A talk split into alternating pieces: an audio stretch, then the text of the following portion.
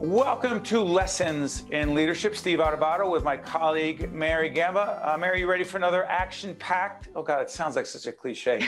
Uh, another compelling program all about leadership, communication, and everything related.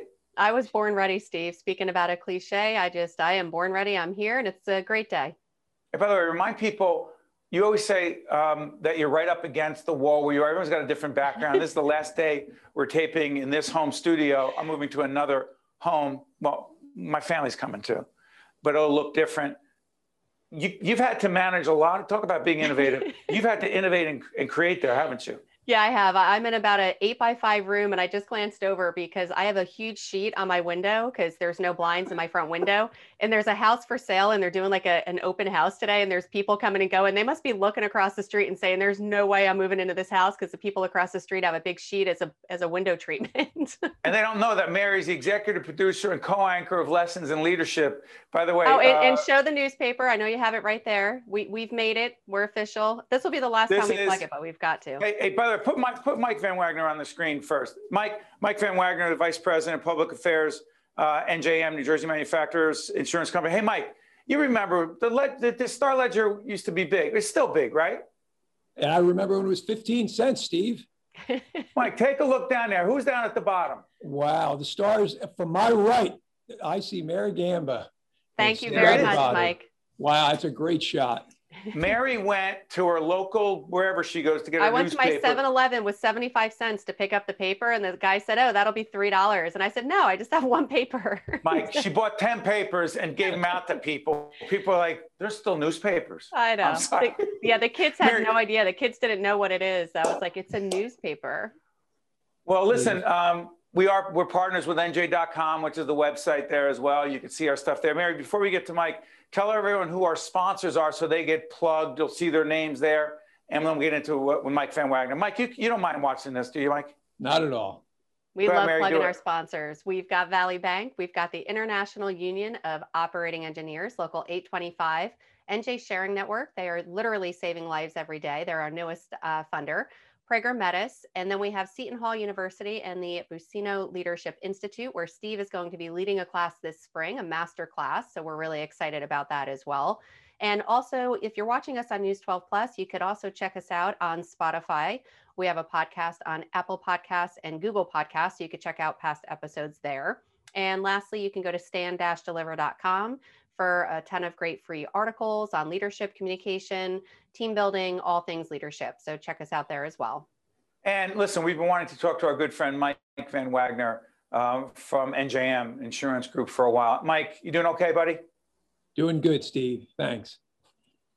You know, Mike has had a variety of leadership positions in the corporate world, um, in government. He's on boards of very significant not for profits. Mike, let me ask you this. We're taping on the 18th of February, to be seen later. Um, we're in the middle of a snowstorm. When it repeats, it won't be. What's, what would you say in the last year plus the biggest leadership lesson you have learned is, Mike? Well, you know, Steve, I, I think leadership skills haven't changed, right? The skill set is the same. I think certain things, though, really were called upon in this year. So, I mean, communication comes first to mind, right? I mean, we're all separated now, but we need to stay in touch. And uh, we got to find innovative and different ways to be in touch. So I put that at the top, but boy, right behind it, I think I think candor has been a big part of this. Um, candor meaning everybody's been confronted with circumstances that they hadn't begun to imagine or begin to prepare for, right? Or and not knowing really what it might look like going forward. So just being straightforward about the fact that we're going to figure it out, but we don't all have the answers right now. So candor was important. Then I'd say after that, it's empathy. You know, empathy for recognizing that everybody comes to this maybe a little differently, individual circumstances, professional circumstances, the way emotionally this pandemic That's may right. have impacted folks. So those are a few that come to mind. And maybe the last one I put in there is flexibility. We've all had to figure out new ways to do things like even you're working out of your house, right? And That's right. That was new. Sure. Yeah. Yeah. Uh, Mary, before you jump in, I want to do this. Mike, talk about the, the leadership component or the, the part of corporate leadership supporting not-for-profit organizations. NJM is a huge supporter of what we do in public broadcasting. If you watch NJ Spotlight News, they're a supporter there as well. I don't believe there'd be public broadcasting in all candor in the state if it were not for the corporate commitment of NJM and others. But there's a long-winded question here, and it's this: supporting not-for-profits as a corporation. What the heck does that have to do with leadership, Mike? Well, one, let me say that we're fortunate here in New Jersey that we've got we've got a culture, and it's a long, it's a deep-seated culture in the corporate community of supporting our nonprofits. What does that mean? Why is that leadership? Well, all of us to some degree or another are, you know, we want to support the communities that we serve. When the communities and the individuals are thriving and the quality of life is good and folks who need, you know, essential service support uh, those needs are being increasingly met. We're all doing better, Steve. So we're all part of the same community in the end. And we're in a position where we need to be leaders in that space. Beyond the bottom line, uh, there's giving and helping others. Mary, jump in. Yeah, thank you, Steve. And, and Mike, thank you for that. I, I, I truly believe in servant leadership, and we talk a lot about that. But how do you internally at NJM, how are you supporting your team? How are you letting them know that you're there for them? Are they working from home? Um, what has changed? And more importantly, also, what things may stay the same based on, okay, now we've had a year plus in, like we said, we're all working remotely. Uh, challenges sometimes present opportunities. So, what has really changed? How are you connecting with your team? And then, what do you think you're going to see moving forward um, as a result of this? Yeah, well, I, I, the big thing, Mary, I think like just about everybody faced was way back in mid March and in through April was we of were 2020 of 2020. Yeah, yeah. goodness. Ago, yeah it's a year. Good point. Uh, was having now to, to work remotely. I mean, we had we had a, a, small group here that were able to continue to work here, needed to, but most of our 2,500 employees were working from home. So um, making sure those folks were equipped with the you know the laptops, the telephone sort of connections, and everything was the first thing. And I think so many of us had to make that shift. So that was probably the biggest change, Mary, to make sure that we could could continue to deliver upon the service that we are promising our policyholders to meet their needs. So, and I've got to tell you, I think that exceeded all expectations. Uh, I don't mean to brag about NJM, but I think so, just about and my peers that I talked to, seems like most folks were able to make that pivot uh, pretty successfully and probably beyond their own expectations. So I think as you look forward, look, we're all hopeful to have most of the team back in the office once the COVID is, is in the rearview mirror because there's so many valuable assets and reasons to be together. So we're, we're hopeful that way that that's not too far into the future now. Hey, Mike, you're, you're a big sports guy, aren't you? Sure am. What's your favorite? Well, pick your sport. You love basketball. How about soccer? Big soccer fan, absolutely. So here's a question. We have uh, a fair number of sports figures that appear on Lessons in Leadership. I'm a big believer that not just playing and participating in sports, but being connected to sports. And Mary's a big, comes from a big hockey family. the connection between being involved in sports and leadership is?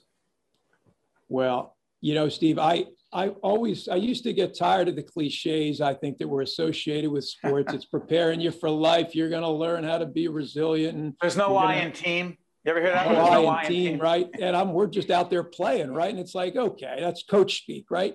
Well, you know, you go a little true. I've coached teams now. I've got children. You know my daughters are 19 and 21 and obviously i've worked with a lot of different folks and a lot of kids.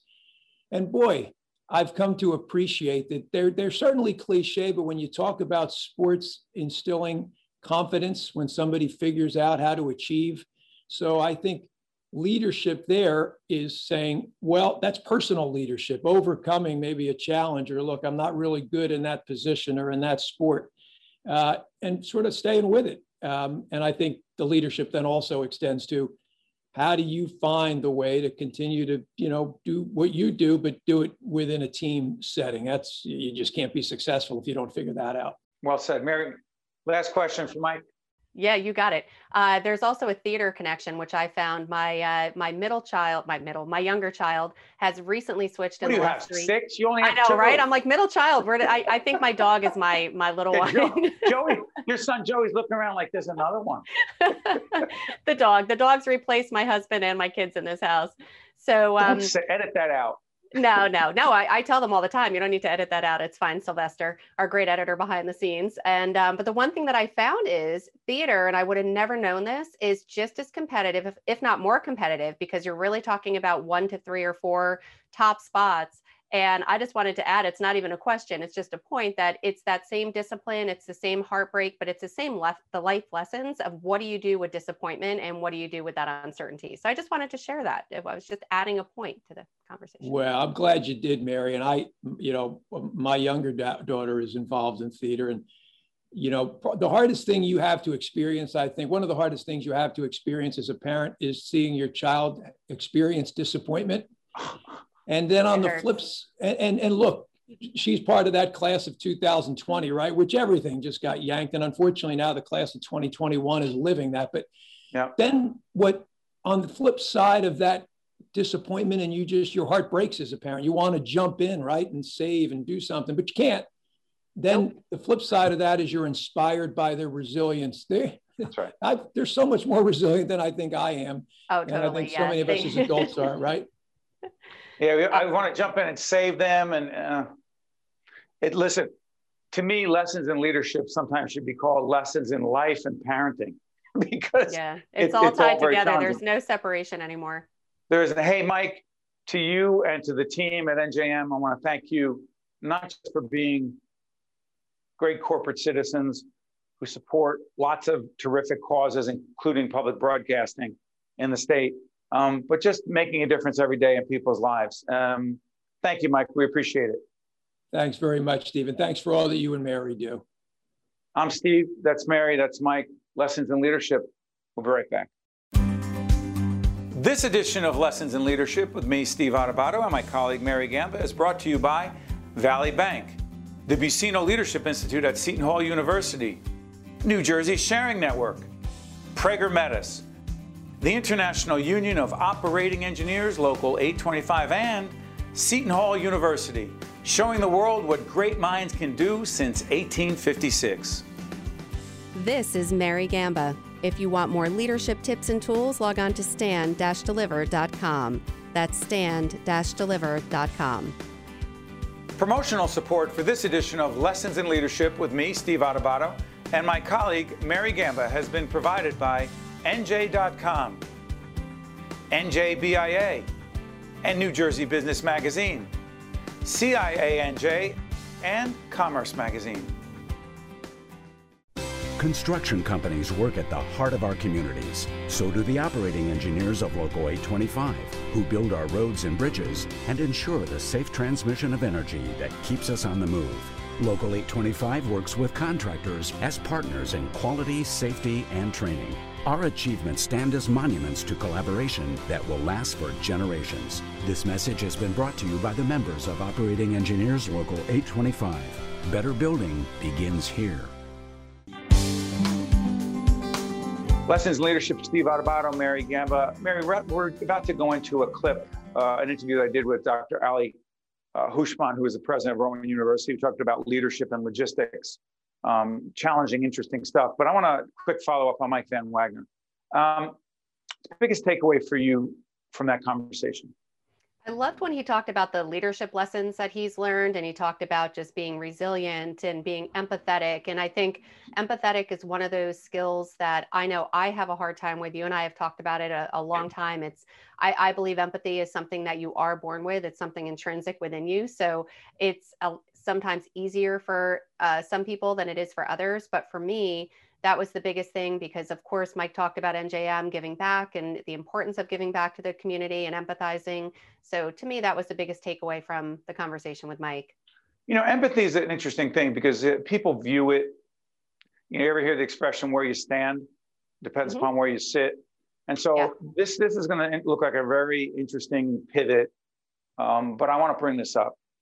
So we've talked a lot about government leadership, and there are a million leadership books out there. And one of those leadership books that I read recently. Was written by the governor of New York State, Andrew Cuomo. And um, this is not a political show. It's not a show about policy. It's, it's not. You can find that other places. It's a show about leadership. Well, Governor Cuomo wrote a book about leadership simply called American Crisis, and the subtitle had something to do with leadership lessons. Well, early on in this pandemic, he was praised for his regular communication, straight talk, connecting with people every day, whatever. Nursing home situation. As we speak right now, we're taping this on the 18th of February. Here's the thing mistakes are made all the time. Except life and death is a different question than you screwed up a chyron on the screen or you did this or that. It matters more. Here's the point. Up to this point, I hope it changes after we tape this. Governor Cuomo has not apologized for the fact that New York State, through his office, has undercounted the number of deaths through COVID because of COVID in nursing homes. And the explanations to date are about, well, we didn't really want the federal government to know how many people died of COVID in nursing homes because they might hurt it. It might be used against us. It's a political environment. Mary, where's my book? You know what book I'm pulling up, right? Yes. How about forget about extreme ownership? How about some ownership? Here's my point. Governor Cuomo, you're a great leader. Chris, your brother, Chris, is a great friend of ours. We've had him on many times. I got to tell you, I don't understand why you couldn't say from the beginning, we screwed up. We undercounted. We did it on purpose. It's on me. It's unacceptable. What about the empathy for all those people whose loved ones died in nursing homes? And then I think he said something like, What is the difference? Where are they died? I don't know. It doesn't sound right to me, Mary. Go ahead. I'm sorry. Oh, that's it, it's I all like about. I'm on a soapbox, but go ahead. Get off of that soapbox. It's a simple. We made a mistake. It's a simple. We own it. We accept it. It's bad enough that you did whatever it was, but then to not own it makes it exponentially worse. And there, there was a long explanation. Again, we're taping this on the 18th of February. He was explaining, well, you have to understand it was this, it was that, it was bureaucracy, it's paperwork. There's an old expression in communication if you're explaining, you're losing. The longer it takes you for you to explain something, the more people are tuning out, are checking out, are thinking you're hiding something. Listen, I'm not the governor, I'm not the president my view of leadership is as a teacher and a student, a writer and a coach of it. And I lead in a small organization. But I got to tell you something. I don't get why it's so hard for so many leaders, regardless of where they lead and what kind of organization they lead, to simply say, my bad. That one's on me. The buck stops right here, as Harry Truman, the president, said on his desk in a little plaque. Yeah, and one thing that I think a lot of these leaders forget is as an outsider, if you're reading this in the newspaper, I hear that he is hiding those numbers or changing the numbers or manipulating or whatever it is that they did. What else are they keeping from me? What else? I mean, as it is, everything is so politicized and everything is so divided. Eh, and you could just sit back and shake your head and say, well, if this, then what else? And that's, I think, the lesson that these leaders need to take away transparency, accuracy, and just be truthful and people will forgive you if you make a mistake. I want to be clear. I believe overall Governor Cuomo has done a really good job in a very difficult situation. But here's the funny thing about leadership. You can do a million things right. You could be a regular communicator. You won an Emmy Award for his daily briefings. Okay, fine. But if you make that mistake and don't then don't own it, when there's life and death involved and people's loved ones, I hate, I know this is unfair, but it's the way it is. Those other things almost don't even matter. It's leadership, it's not for everyone. I'm Steve, that's Mary. We'll be back on the back end. Mary, um, Dr. Ali Houshmand, the president of Rowan University, we talked about leadership and logistics. Dr. Houshmand has a view of how detailed and in the weeds the leaders should get. I have my view, and we have a very spirited discussion, and Mary and I will talk on the back end. Check it out. Lessons in Leadership is honored to be uh, joined by, once again, Dr. Ali Houshmand, who's the president of Rowan University, where I've been honored to teach in the past around communication, et cetera. But Ali Houshmand and I are obsessed with leadership, but he's also an expert and has researched logistics. Now, we had another program we did, a segment we did on vaccine distribution logistics. One of the things you said was it's not as complicated as people make it sound. From your perspective, big picture, doctor, what's the connection between leadership and logistics And how much into the details does a leader have to get when it comes to logistics? Loaded question, I know. Go ahead, Ali. Well, I think the, the, the, the, leader needs to look at the opportunities of doing a good logistical system and immediately employ the right people and give them the tools to do that. That's really what the leader needs to do. It doesn't need to get into the nitty gritty of it. I understand this thing. This is what I did. My PhD is in the systems engineering. So I understand large systems and large, my first job was scheduling flights for United Airlines. So I, understand this kind of thing. And but once you understand it, that there are tools out there, you employ them and you bring right people and say, go at it. Train them if you have to, but give them the give them the tool, give them the, the possibilities, and give them the responsibility. They will do it. In fact, I'll give you another lesson sure. leadership that's very, very important. You know, last time you asked me, what is the leader has to do? I said, the first thing you have to do in a time like that, don't panic. Don't panic. Don't panic. That's the first thing because you panic, you're going to get the rest of the people who are behind you are going to get frightened. Yeah, by the way, before you go any further, uh, we were beginning the production day today. Some things went wrong. And I don't know if I panicked, but I didn't add to the calm. I said, come on, what's going on here? This is ridiculous. That wasn't helping the team, was it? They get more nervous. They get, oh my God, what am I going to do? The boss is upset. And that's the last thing you would want to do. The other thing that I found after now almost a year now, Steve, we put now a team together, teams together. By the way, team into the pandemic is what you're saying. Okay, go ahead, Ali. Exactly. The, the, the, I'm trying to see what leaders can do at this time. Is a year now. What are the opportunities now? So what we did, we put five committees together. We said we have to pivot in a major way. And as a result, we looked at the committee was academics of future, infrastructure of future, uh, diversity, equity, and inclusion, looking at the pricing of higher education and working from remote. These are the committees. And as a result of that, we have now put together a booklet that completely chart the future for us regarding how should be the mode of delivery. Are we going to go back in a classroom where sage goes on the stage, or is it going to be different teaching? How much technology are we going to use? Are we going to build the same buildings as we did before, or buildings of the future are going to be different? Clearly, they're going to be different. Far more technology in it, far less little rooms and boxes.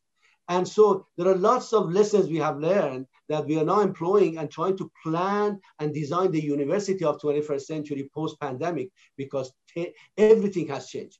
The people's attitude has changed. Kids right now have many more options. They could go to some of these big corporations like Google or Amazon and get a certificate and get a job. They don't need to go to college. And they could take courses online and get degrees from anywhere around the world. So the competition is very, very stiff, and you better be prepared to provide number one, the, the package of programs and the pricing and the and the infrastructure on campus so that people, students can come in here and get the education that they deserve without leaving the school with massive amount of debt and be able to become a productive citizen in a post-pandemic world. And I think that is a huge challenge. Yeah. It's vastly different from the past. By the way, um, for people who are regular followers of Lessons in Leadership with my colleague, Mary Gamba, Mary and I are co-authoring a book uh, simply uh, as a follow-up to our book, Lessons in Leadership, called Lessons in Leadership, Innovation and Disruption in the Age of COVID and Beyond. And there's a case study that features the work of Ali Houshmand and his colleagues at Rowan University. Um, the final question here, Ali. You're an innovator, you're an entrepreneur, you've been recognized by a whole range of publications and other media entities around that, and I happen to know that personally about you. So, in that spirit of also staying calm, Dr. Houshmand, what keeps you up at night?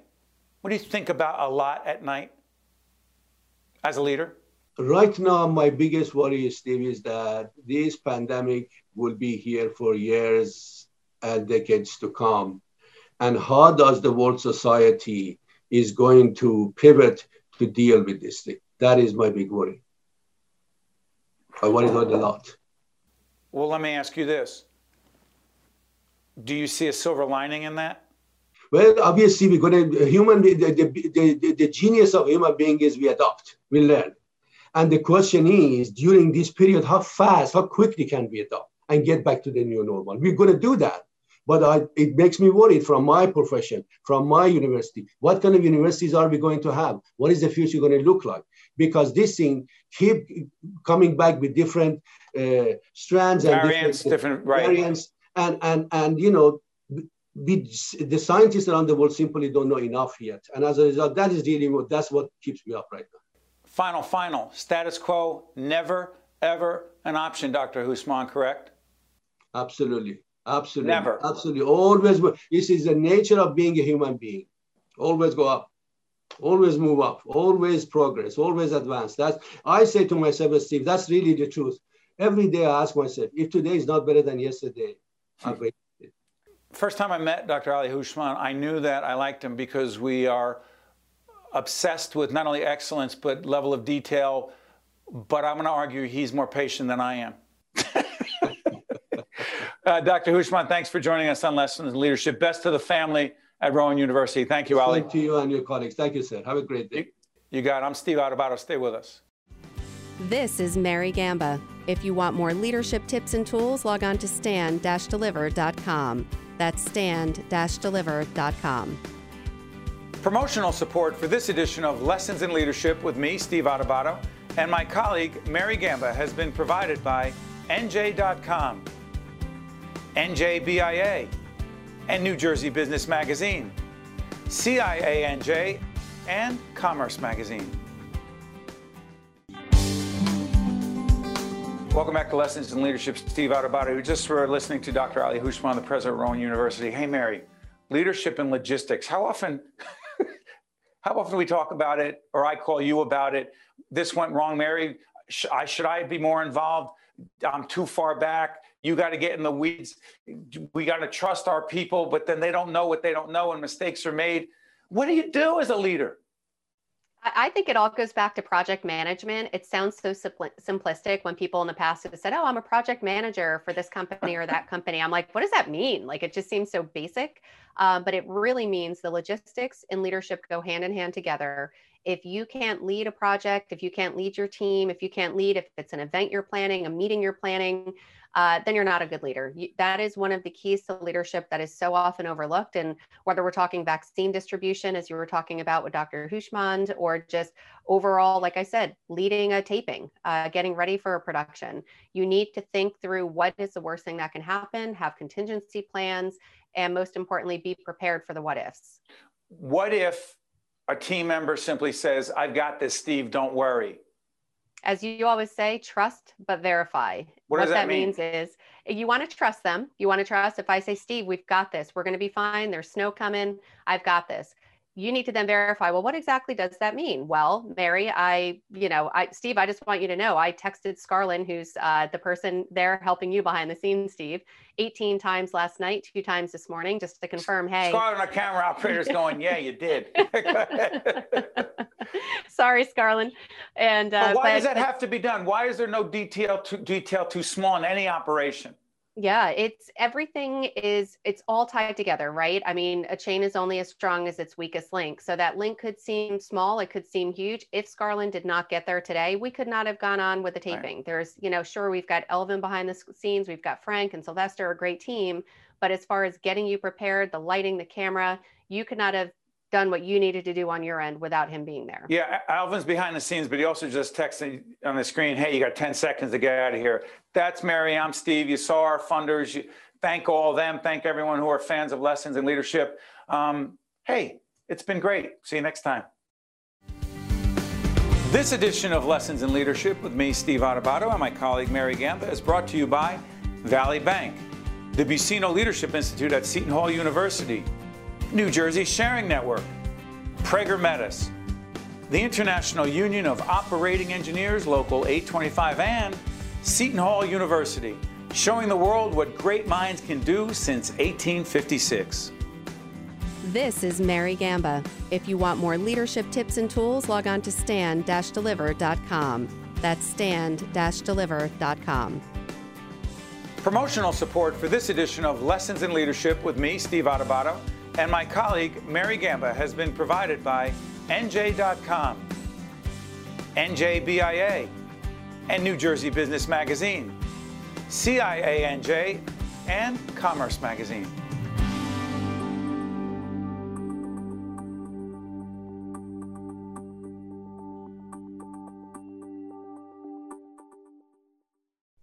Construction companies work at the heart of our communities. So do the operating engineers of Local 825, who build our roads and bridges and ensure the safe transmission of energy that keeps us on the move. Local 825 works with contractors as partners in quality, safety, and training. Our achievements stand as monuments to collaboration that will last for generations. This message has been brought to you by the members of Operating Engineers Local 825. Better building begins here.